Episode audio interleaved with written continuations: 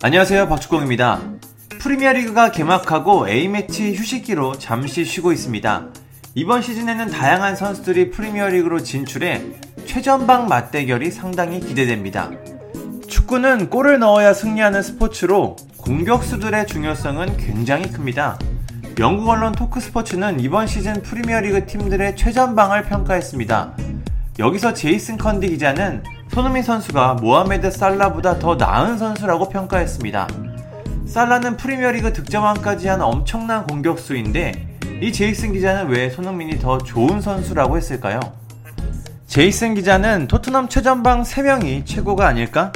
손흥민은 정말 눈부시다. 난 손흥민이 아마 리그에서 가장 저평가된 선수라고 생각한다. 사람들이 손흥민이 얼마나 좋은 선수인지 알지 못하는 것 같다고 했습니다.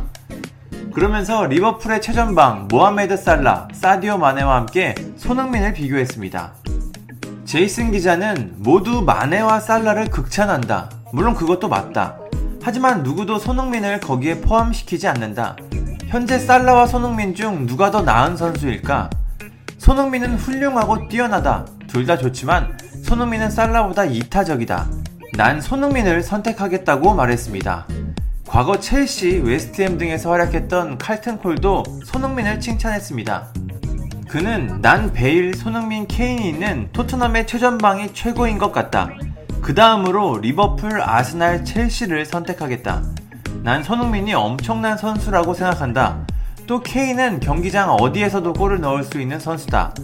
베일은 과거의 절반만 보여줘도 놀라울 것이다. 토트넘 3명은 정말 미쳐버릴 것이라고 흥분했습니다. 해외에서도 토트넘의 KBS 라인을 상당히 기대하는 것 같습니다. 손흥민과 케인은 이미 프리미어리그 최고의 호흡을 보여주며 공격 포인트를 쌓고 있고 여기에 발빠른 베일까지 더해진다면 토트넘의 공격은 정말 무서울 것 같습니다.